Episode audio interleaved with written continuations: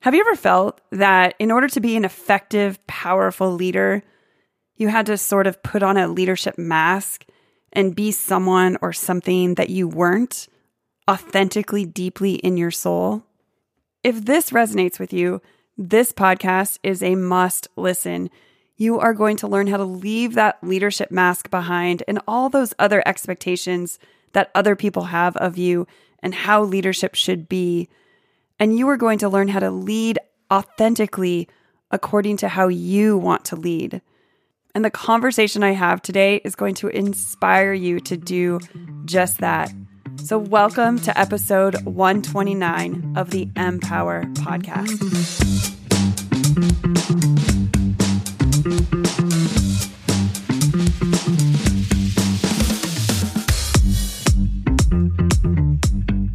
Welcome to the Empower Podcast. I'm your host, Natalie Barron. This show helps you turn insights into action for powerful leadership growth. And I am so excited to welcome my guest today, Abbie Moore. Abbie is the current COO of Petco Love, and she's formerly the CEO of AdoptAPet.com. She also is the creator of Rehome, which is the leading peer to peer pet adoption platform in the US. And Abbie speaks to what Rehome is and how it's helping animals across the country. Abbie's passions and expertise run the gamut from animal welfare to product strategy and development to leadership and culture building.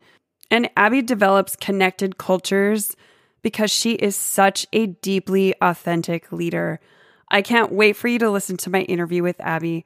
So let's dive into our conversation.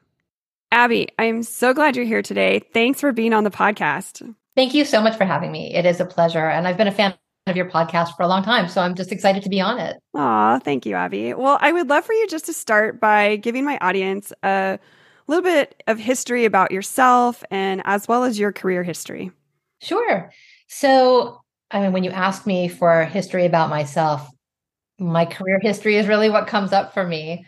Um, I'm so wrapped up in in what I do. I have really been incredibly lucky because for the past 20 or so years, I've been able to work in a field that is incredibly close to my heart. So I um, a little bit more background. I, I, came from the entertainment industry. So I was a creative executive. It was my job to look for scripts to make into films or books to make into films.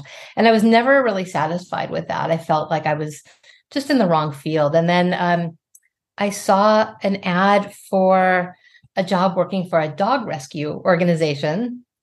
I think it paid $12,000 a year, but I had always wanted to do something to help animals. And so I got into that. And from there, I found myself with an opportunity to join an organization called, it was then called 1 800 saveapet.com because it was actually a phone number that you could call in addition to a website, and then became adoptapet.com.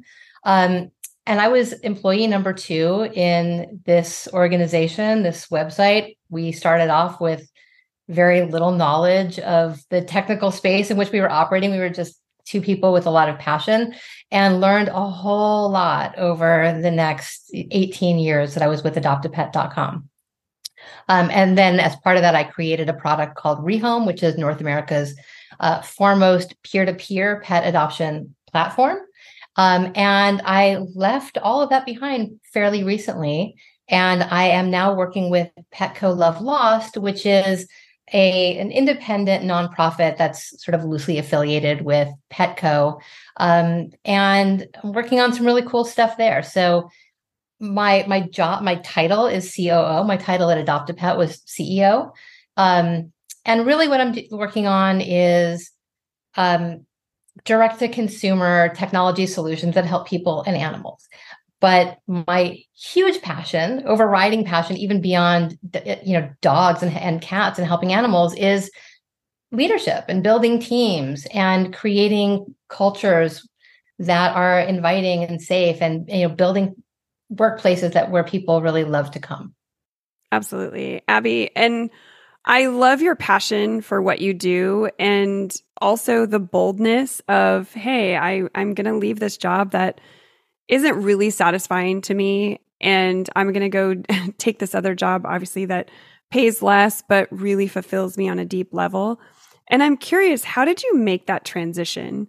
Because I think there are a lot of people listening to the podcast. I know there are a lot of people listening to the podcast that are having that same feeling. They're saying to themselves, I want to do something different. I want to follow what's heart centered and what feels really aligned and fulfilling to me. But, you know, I don't know that I can make that leap. Maybe I have some golden handcuffs. Maybe, maybe the transition seems a little bit too difficult or the gap is too big right now. What would you say to that person? Sure. So I'll actually give a better example of what you're talking about because if I were to answer that question uh, in terms of how I left the entertainment industry, I think it would be pretty disappointing. I got laid off, so okay. I didn't really have a choice. I was waiting for my next my next job. I'd been promised a job um, running a famous actress's production company that was going to be spun up, and in those months where I was waiting, I was just getting dissatisfied and questioning why I was in the entertainment industry. But more recently, um, I think the example of how I left Adopt a Pet is a little bit more. Um, I don't know. It's it's a little closer to, to what you're getting at. I think so. Adopt a Pet was a nonprofit organization for 17 of the 18 years that I was with it, and then it was acquired by a large corporation. Um, an innovation pod within a larger corporation acquired us, and we became a for-profit company and I joined the leadership team of this other organization as well. And it was it was a big change for me. And I certainly did have golden handcuffs. I had um, a quite sizable retention bonus that you know I had to stay for a certain period of time or I would have to return it. And I don't know, like six or seven months in, I just started really having a strong feeling that it wasn't for me. And even though I had all of this history and I loved this organization, Adopt a Pet, so much and had, you know, it was just in my veins, um, the new situation just wasn't feeling right to me. So I, I took a step back and just thought about all the eventualities. And I realized that I have one life, you know, I have just this one opportunity. And what I want to do with that opportunity is make impact. I want to make impact on people. I want to make impact on animals and I want to be happy. And, you know, those are very simple things. And it's a very simple question to ask myself Am I making an impact on people? Am I making an impact on animals? Is this the place that's going to allow me to do that? Am I happy? And when I came up with no to all three of those, um, and I had another opportunity present itself, I gave back that money and I made a leap. And I have tried hard not to look back at that. Yeah. And I love that again, it's it was rooted in your values. It was rooted in what was really important to you.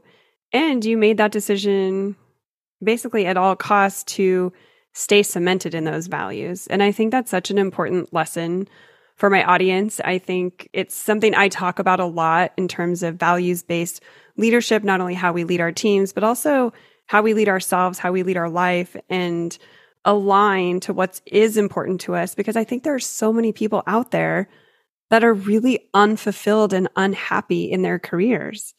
Also, I, I love the idea of taking a step back, taking a pause to really reevaluate and assess is this in alignment? And I I encourage people to do that. I know I, I, don't think we always take the time to do that. So I think your story is really inspiring. Thank you. You know, it, it all got a little bit confusing there for me because as I was starting to feel myself being dissatisfied, I also questioned myself a lot.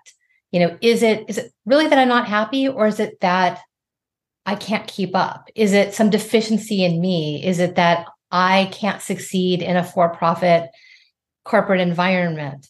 Um, and so I took the opportunity, as I always do, to berate myself, you know, as so many of us do. I took the opportunity to really just um, look at all the ways that this could be just a, you know, my fault or a, a deficiency in my abilities.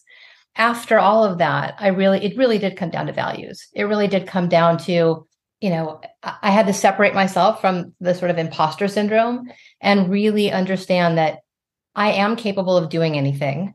And even if it, it, you know wasn't a comfortable situation. I love learning new things. I love jumping into new situations. Mm-hmm. this just really wasn't right for me. Yeah.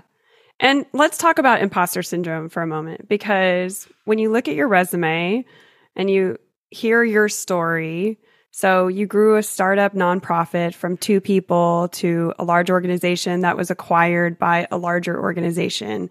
It turned into a for profit you know, you were the CEO of that organization. You're currently the COO of Petco Love. On paper, I mean, you are a powerful leader. You have a powerful position. You have a lot of experience. And so I hear you talking about imposter syndrome. And I'm sure there are people out there that are feeling a sense of relief that someone at your level is talking about imposter syndrome and that recently you were struggling with imposter syndrome. And so, what do you say to other leaders out there that are struggling with the same thing? I love talking about imposter syndrome because I have suffered with, you know, from it my entire career. And I think it really stood in the way early on in my career um, of me becoming the person that I could have be that I could have been much earlier. So what I have realized is that everybody feels imposter syndrome almost everybody. Mm-hmm. Um, I wrote a, a, blog post about it some years back. Um, and it was really because I feel like the kindest thing that we can do for each other, especially as women leaders, is to talk about these things that are hard to talk about. Um, and when I wrote it, I was shocked by the people who came out of the woodwork thanking me for writing this piece. And some of them were MBAs, you know, had had were MBAs from Harvard or had gone to Oxford, you know, and a lot of them were men. So it was really interesting. It just showed me that it really is not a unique experience. And the more that we can talk about it and assure others that it's not a unique experience, it's just part of the human, it's part of the experience of being a human being. I think it makes it easier for us to sort of quiet that voice in our head and just understand that this is just part of being a human being and it's probably not going to go away. And despite that, I can succeed. Despite that, I can choose to believe in myself. I can tell myself, I'm not that great an actress. I, you know, how could I possibly have been fooling people for this long? They'd be onto me by now, right? so, um, and I remember exactly. very specifically the first time I ever had that thought it blew my mind when I realized, wow, I'm actually not acting as a successful person. I have I have created some success. I've experienced some success and even you know even though it feels like I'm not the same as other people that I look at other leaders and I say I'm not that person. I'm my own person and that's okay. That's enough. Yes. And I know it's one of your core beliefs. I know from having conversations with you that one of your core beliefs is that you are enough authentically exactly the way you are. One of the reasons why I'm having you on the podcast is because you are such an authentic leader and I think you you lead in such a powerful way by being so authentic and vulnerable and humble.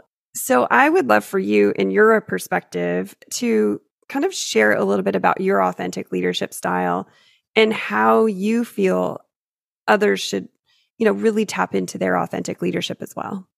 Sure. So I think that my authenticity as a leader really started as a defense mechanism.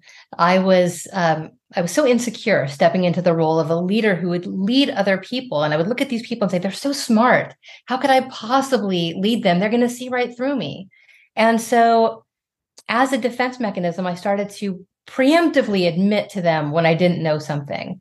You know, I would I would sort of be self-effacing. I would um, ask them to teach me something, or I would say, "This is not my area of expertise, so I really want your input." And over time, you know, that insecurity, you know, quieted down. But I realized that by just being my authentic self and admitting my own fears and my own weaknesses, it puts people at ease. Mm-hmm. And it is it's a great tool actually. You don't have to know everything. Um, and you won't know everything. I mean i have people who report to me whose job i could never do. I have our chief technology officer reporting to me. I can't write a line of code you know but i can still be a good leader to this person because i i am myself and i, I have empathy. But when you are able to just be comfortable with who you are and not feel like you have to act like you know everything and just you know be a human being. It gives other people the permission to do the same. And when people who report to you feel like they can be authentic there are a, there's so many great things that come out of that. I mean not the least of which is it makes it easier for you to lead them. It makes it easier for you to coach them in areas where they need help because they're comfortable admitting those areas where they need help instead of always feeling like they have to put on a perfect face for you and cover up their shortcomings. Um, it really it, it creates a, a bond of trust where it's like an unspoken promise that you can be open with me and I'm going to help you. And I'm not going to use your shortcomings against you. We're just, we're both, we're two human beings in a relationship. And my job is just to support you here. So that's really where the, you know, the authenticity comes from. It was kind of a, it was a weakness, I thought at first that really developed into, I think, a strength. Mm-hmm. That's such a beautiful story, Abbie, in in turning kind of what you thought was your weakness into a core strength of your leadership. And I'm curious for my listeners if you could relay your authentic leadership into some tactical approaches to leadership because I I think a lot of people are listening saying, "Great, you know, I, I want to show up as an authentic leader, but how do I do that? So, what are some of the specific things that you do either on a daily, weekly, monthly basis with your people that really highlight your authentic leadership? So, one thing that I think is really important is, and I know, you know, this might be controversial and some people may not be comfortable conducting themselves this way, but for me, it's important for me to bring not just my authentic leadership persona to work with me, but my authentic human persona, you know, who I who I am um, in my personal life as well. And so when I meet with the people who report to me, often we'll start off, you know, with a check-in, and we're we're remote. So mm-hmm. um, you know, we have some people who who work on site, and we have some people who work remotely. But at Adopt a Pet, we were all remote, so that was 18 years. And when we meet, you know, it, it's really helpful to connect on a personal level, especially when you're never seeing each other face to face. So we start with a personal check in. And I usually start because I know that I can set the tone by telling some stupid, embarrassing story of something that happened to me that day or something that's on my mind or, or be really serious and, um, you know, sincere about something that is upsetting me or something that I'm stewing about. And I have found that more than anything, that has been the key tool to getting people to feel comfortable. I've noticed that right off the bat, after I open up, you know, my, my own self, I see people's shoulders kind of settle down. I see people relax and I see them, uh, you can almost see it in their face like, oh my gosh, I'm so glad I don't have to be perfect here.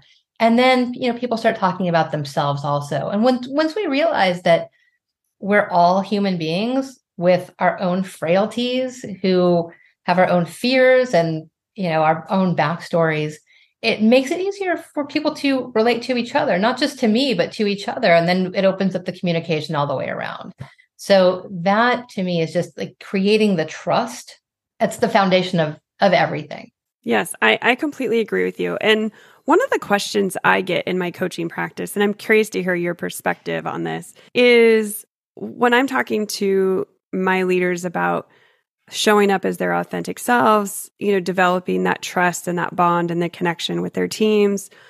One of the pushbacks that I get sometimes is, you know, that's great, but there is a part of me I'm afraid to open up too much. I'm afraid to be too friendly because then I'm afraid when projects don't get done, things don't get turned in, how do I hold that accountability if I'm kind of too friendly of on on too friendly of terms with my colleagues or you know my my staff. So I'm curious to hear your perspective on that. That is a tough one for sure. Um, and it really is, it's a line that I've been able to walk. And I don't know exactly how. I think it is, it starts from including that accountability piece from the very beginning. So it's not all just, hey, I'm your best buddy. And, you know, this is a free for all, but it's like, hey, I'm a human being and and because of that i'm going to be able to tell you what i expect from you and because we have this this bond of trust not only are we going to be able to really like each other and trust each other and have a great working relationship, but when it's time to have the difficult conversations, that we have enough trust in our relationship where we can sit down and do that and still move on and still have a, a good trusting relationship. You know, I think that, you know, that's been tough at times, but one thing that I also think is really important when you're building a good culture uh, a culture where people can feel comfortable is setting expectations very very clearly. So having clear goals and okrs understanding what is expected you know that's really the the solid ground under people's feet when they come to work. So you know knowing who you are, are as a leader is part of that and when you're when you're able to be your authentic self you're not the kind of leader where i mean hopefully you're not the kind of leader where you're the people who report you are like, I don't know, you know, which Abbie I'm going to get today. Is it going to be the good Abbie or the bad Abbie? Is it going to be the hard ass Abbie or the Abbie who wants to joke around? Because, you know, I'm just me every day. So I think that helps people to feel a little bit safer. Um, but yeah, to answer your question, I think it really is just making sure that you're building in those professional expectations right from the get-go as part of this this culture of trust that you create with people. Yeah, and eh, what I'm hearing you say too in your response is that when you have that baseline of trust as a foundation, those difficult conversations are oftentimes easier because they're based on trust and then you don't you're not getting a lot of defensiveness, you're not getting a lot of pushback. It's hey, how do we how do we dig in together to resolve this? How do we support each other to move past this challenge or this roadblock in the road or this late report etc and and because you have that basis it's much easier yeah sometimes. i mean a difficult conversation is just that it's difficult. It's never fun. It's never easy. And i'll be honest i'm not great at it. When i have when i have to have difficult conversations with people who work for me even if we have this great trusting relationship often i'm just stuttering my way through it. But because i'm comfortable with myself, I'm fine saying, I know I'm stuttering through this conversation, and it's because this is hard for me. Mm-hmm. And I want to do a good job, and I want to tell you what I expect from you. And I don't, I also don't want to, you know, to hurt you. And I don't want to, you know, take your ego down a peg. And I don't want to create a, a you know, a, a, an obstacle between us or harm our relationship. And so that's part of doing a good job of having difficult conversations is freely admitting how you're feeling about them and why they're difficult for you. Um, I think if we can all, if we can all do that, if we can all not just communicate what we want to say, but also communicate the sort of communication behind the communication, sure, it, it really helps to get us through those tough, those tough moments. They're tough for all of us. Yeah, I, I completely agree with you, Abbie. And and what you're sharing is one thing I talk about is setting the emotional table for people. Hey, this is a really difficult conversation for me to have with you. You know, or this might be really difficult for you to hear as well. And just kind of setting that emotional table for people to be prepared to take in what's coming their way, be prepared to respond. And I, so I love everything that you're sharing and I appreciate it. Um, I know one of the things that you believe in in your leadership is you have a big emphasis on coaching and mentoring and would love for you to share a little bit more about that because I know that's part of kind of the culture that you build as a leader in helping to develop people and, and elevate people. And so would just love to hear kind of your thoughts on that. Yeah, I I have always loved coaching people. Um, and I, I, can't think of anything more satisfying than when something I say really sinks in and, and, and it helps somebody, you know, to move past an obstacle. Um, I have now gotten to a point in my career where the people who report directly to me don't need as much coaching. I've got an incredible team. They're just top notch. And so I find myself coaching them how to be coaches. And that's also really fun. So, you know, it is I think earlier in my in my career, people would come to me with something and I was very prescriptive. This is what you should do. I thought that was my job as a leader. And over the years, I discovered that it's so much better for me to help people come to realizations on their own, for me just to ask the right questions. That is such a huge part of being a good people manager. And it's actually an important part of everything, you know, being a developing products, you know, um, basically anything you can do asking the right questions is is really key to that yeah obviously i agree because i'm a coach but but and so i believe in the process of coaching. I think a couple of pushbacks that i hear from leaders i coach are two things. One is it's really hard for me to take the time to coach because it takes more time for me to do that. I could just do it myself. And obviously I have my own opinion about this, but I want to hear yours.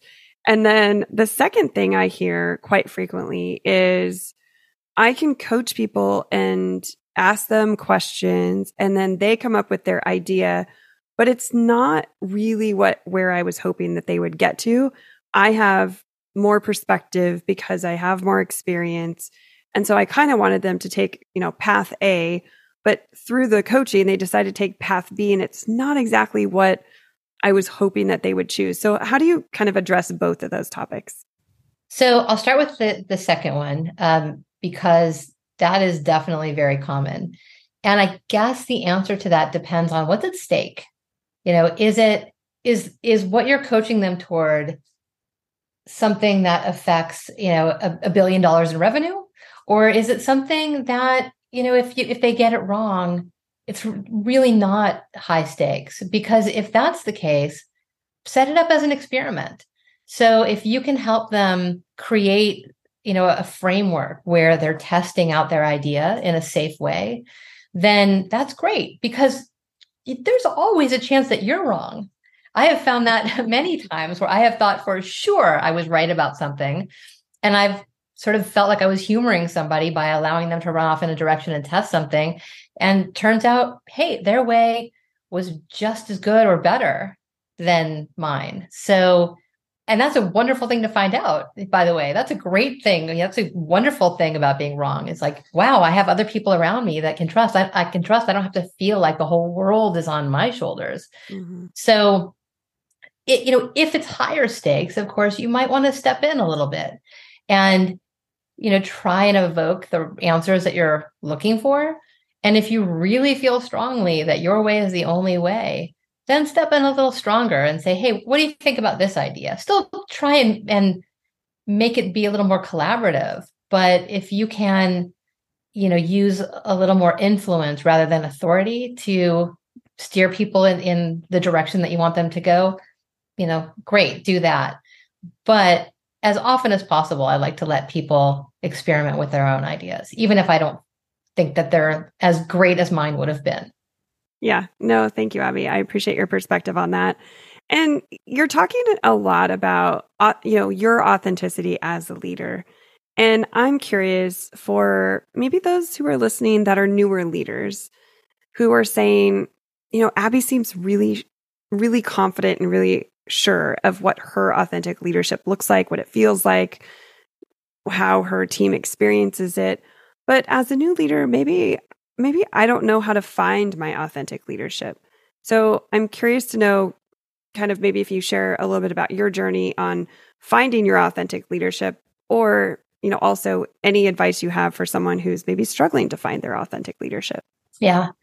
There's a misperception sometimes about leadership in general that there you have to have some kind of a leadership persona that there's like a leadership mask that you put on. And i think maybe that comes from the old style of leadership where you know that that picture of the manager who comes in the room and is like this larger than life person who um, is scary and intimidating and you know just lays out on the line exactly what they want done and leaves the room.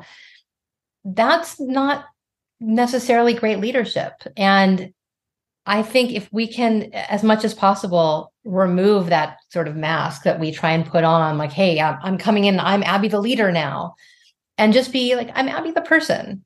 I'm a person. And furthermore what is leadership? I mean it's really service. That's all it is. You know anybody can be a good leader if you can recognize the things in your in yourself that make you able to serve people well. My job as a leader is not to come in and be impressive my job as a leader is to come in and find where things aren't working or what obstacles people who work under me are facing and do everything in my power to remove those obstacles or to uh, mend hurt feelings or to bring in a new resource or whatever I can do to be an enabler, that's who I am as a leader. So I think once I remember that, that I'm not here to put on a show for anybody, that I genuinely have have ways to help people where they need help. It helps me to kind of put aside my own like constant self-awareness of like, oh, am I am I being the person that I want to be? am i showing up as the as like the the big leader who walks in the room and it, it helps me to be more comfortable with no i'm just me and i am my job is not to be better than anybody my job is to see things from a different angle and to come in and, and like fill gaps and also to have a forward vision and and all of those things you know that that are uh, you know, apart from the sort of people leadership you know parts of leadership Sure, sure. No, that makes a lot of sense. And I know we we've been talking a lot about leadership, but I really want to go back to y- your baby that you've created. I know that is so important to you. Would love for you to talk about Rehome. I know you talk about it being the peer-to-peer pet adoption platform, but tell us more about that and it sounds like a great service, but you know, would like to just understand a little bit more about how it works and, and what it does. Yeah. So I don't work with Rehome anymore, but I do miss it quite a bit. So Rehome um, was, you know, an idea that, um, you know, came from recognizing that people didn't have great options when it came to finding a new home for a pet. So, you know, if you have a pet and you need to find a new home and you care about where that pet ends up, as so many people do, you know, you can ask a friend or family member to take that pet. But if you don't have somebody who's able to do that, then what? Then you can try and find a, a rescue organization um, that has, you know, foster homes and will take care of your pet in their home the way that you want their, them to be taken care of. But almost all rescue organizations are totally full, and, and many of them only pull pets from shelters. So, what's your option then? It's either relinquish your pet to a shelter where you don't know what the outcome is going to be and, and could be tragic or use craigslist or you know something like that to find a stranger to take their you know your pet so we created rehome as kind of a, a safer version of that of a, where if you have some time to keep your own pet and sort of foster your own pet while you're finding a new home um, rehome it has lots of services to help you so um, you know gives you all of the tools that you need it's a very supported experience and what's unique about it is that it also supports, financially supports animal shelters and rescue organizations. So even though your pet isn't going into your local shelter, um, if your local shelter referred you into the to the network, then the adoption fee that comes through gets passed 100% to that shelter or rescue. Oh, and I didn't uh, realize that. Yeah. So and and even when um, when I was there, we even ate the credit card fees. So it was like just oh, wow. it was really important for us to take some of the burden off of the shelters, but not take away the financial support that comes from you know adopting out pets. So that that's rehome, and um, that was something really incredible, and it actually led to my current opportunity because uh, Petco Love funded the the initial build of rehome, and so I became you know, acquainted with the president of Petco Love, who then later came to me with this opportunity. So, you know, it, it just rehome is a really special thing. There's not much out there like it. And I think it really is the future of animal welfare. That's that's incredible, Abbie. And tell us, I, I, know most of my audience has heard of Petco, but I know we haven't all heard of Petco Love. So tell us about, you know, that that part of Petco and, and what that piece of the organization does. Yeah, Petco Love is super cool. It's it's really interesting. It's been changing quite a bit over the last, you know, few years. It used to be just a granting organization. So um, the the donation money that funds Petco Love comes from registered donations in Petco stores. So, like when you're checking out, you're buying your dog food, and the the point of sale device asks if you want to donate two dollars or five dollars. That all comes to Petco Love, and what that means is that you know we donate I don't know, $30 million a year to animal shelters and rescue organizations. And so that's incredible. And that used to be all that we did. And then in the last couple of years, we started to spin up our own programs, including uh, a really cool piece of technology called Petco Love Lost, which is image recognition technology that helps to reunite lost pets with their families. So if you've lost a pet, you can just upload one photo of that pet. And we use that photo to scan all of the local shelters in your area and all the reports of found pets in your area too. So um, it's it's super cool and that's a it's a different mission than I've been working on for you know so many years. I was working on pet acquisition. Now I'm working on reuniting lost pets. But the opportunity is huge uh, for impact because about 48% of pets that enter shelters are lost. And the reunion rate of those same pets is dismal. It's like less than 30% of those pets end up going home. Mm-hmm. So, you know, if, if, we can prevent some of those pets from entering the shelter in the first place by sending them home before they get taken to the shelter, or if we can, you know, help the shelter move them out more quickly and reunite them with their owners, and also does a service for people who might be really desperately missing their pet and just not know where to look. I mean, that is incredible. I think about what does a world look like with 48% fewer pets in shelters? It's like it's game changing. I mean, I don't think we'll ever get to that number, but as close as we can get, that's that's where I'm heading. So it's really an honor to be able to work on on such a mission oriented product. Um, it, it really is all about just helping animals and people. It's totally free to everybody. We're not trying to monetize. We're not collecting personal information and selling it. It's just, it really is every day. We're like, how do we do a better job of helping animals go home?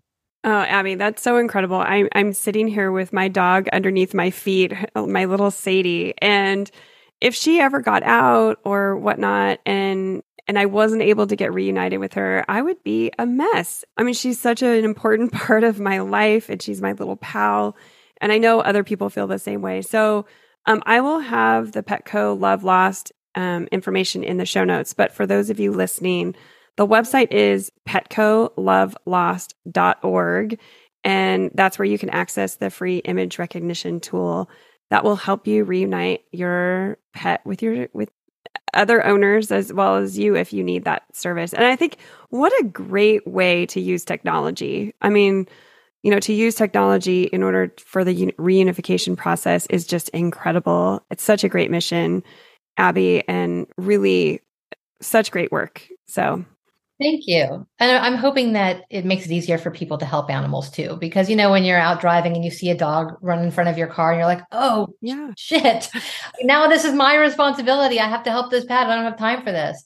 Um, I'm hoping that, you know, this, knowing that we can more quickly find that dog's home, um, you know, I hope that it will encourage more people to stop and pull over and, and try and help that pet. Yeah, no, that's incredible. And, you know, thinking about what you've already accomplished in your career, where you're at now, I'm curious to know what what's what's next? What's on the horizon for you as you move forward?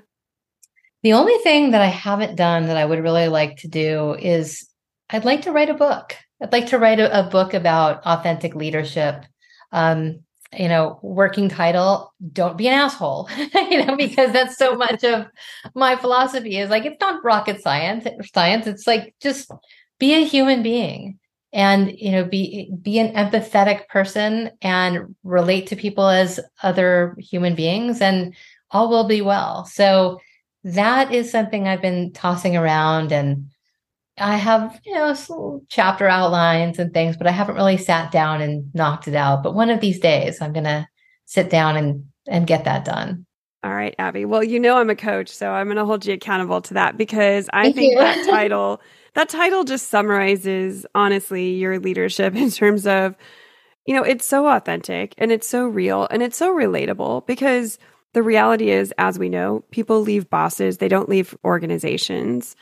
You know, bosses and leaders leaders have a huge effect on the culture and the microculture of their teams. Yeah. And you know, when we we've we've all worked for assholes and we've all been in that position and it's not it's not healthy. It's it's what creates toxic workplaces. And if we can give leaders tips and tricks, which are much needed from you uh, in your book, that would be really helpful. So I'm curious to know any any last words of wisdom that you have for my listeners as we close out this amazing conversation. I think really the only thing that I want to share, and it's what I want to share all the time, is really anybody can be a leader. And if you're listening to this and you're thinking, you know, that it's kind of an us and them situation, like I'm who I am, but leaders are something else or a different animal, it's not the truth. And honestly like if we if we delved into my background and some of the things that i'm insecure about like my my lack of a college education for instance which is something that i was deeply ashamed of for a long time um you know if i can do it really anybody can be a leader. It really is just recognizing those unique quirks in yourself that maybe you are thinking now might be a hindrance or a weakness of yours how can how can you turn those around and look at them as a strength? You know for instance you know my lack of college of a college education. I i hid that for a very long time. Um, i thought it made me less than and indeed i'm sure that there are things that i would have learned in pursuing an mba that i don't know now or maybe took me much longer to learn than than they would have otherwise.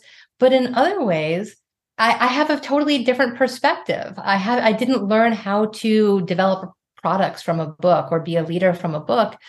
I really had to learn it myself. So, you know, I'm sure that I, you know, failed miserably along the way, but eventually I think I came to a, a pretty good place where I feel like I have a, a unique I have a unique offering. And I think part of that is because I taught myself and, you know, went through the sort of school of hard knocks and learned through my own repeated failures.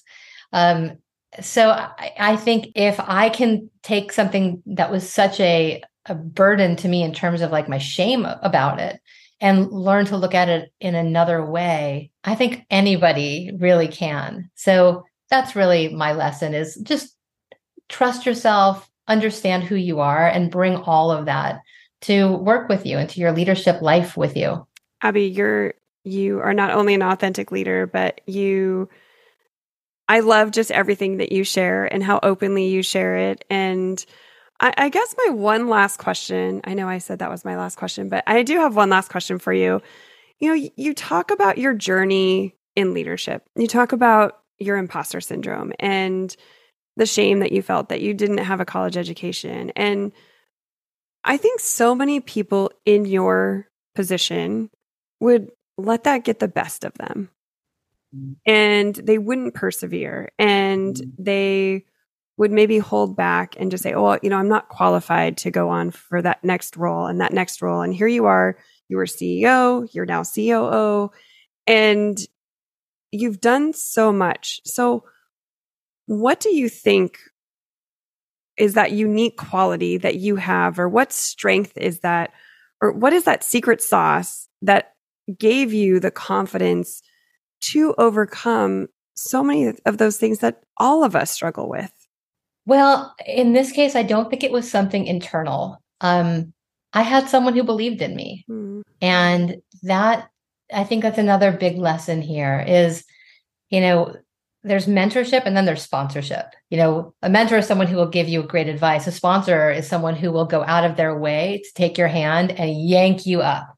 And the um, the founder of adoptapet.com, whose name is David Meyer, amazing, amazing guy. Um, I was just so, so lucky to have been seen by him because early in my career with him, I was so insecure, but he saw something in me and constantly reminded me of it and constantly trusted me to do things and to you know break beyond my you know the, the barriers of my job description and do bigger and bigger things. And it was the biggest gift that anyone's ever given me because over time you know working with him i learned to recognize those things in myself. And so i think if all of us can take our you know take the time when we see something in somebody else to really remind them of it and and help them recognize those same qualities in themselves that is the biggest gift that we can give to people who are coming up after us mm.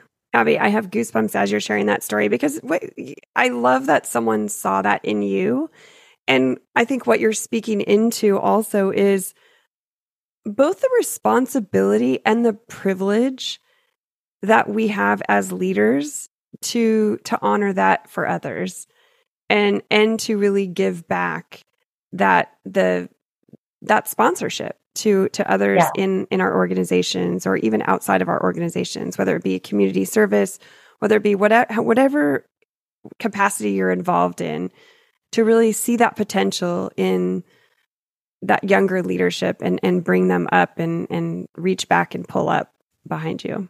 Yeah. You put it perfectly. It is a responsibility and it is very much a privilege. Yes. Yes. Abbie, I have thoroughly enjoyed this conversation. Thank you for sharing your authentic you and your leadership with my listeners. I know it's so valuable for everyone to hear your story and your experience and your insights. And just thank you for your time for being here. I really appreciate it. Natalie, thank you for having me. This was so much fun. It was great. Thanks, Abbie. We'll talk soon.